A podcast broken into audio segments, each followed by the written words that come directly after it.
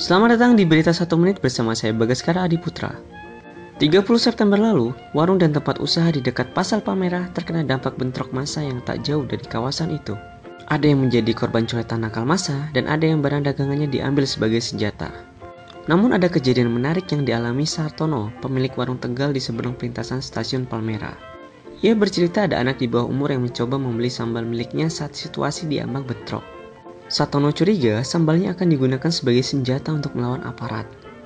Kecurigaannya bertambah karena sang anak akan membayar berapapun semua persediaan sambal miliknya. Demi menjaga keamanan bersama, Satono enggan menjual sambalnya. Sekian dari berita satu menit, saya Bagaskara pamit undur diri dan sampai jumpa.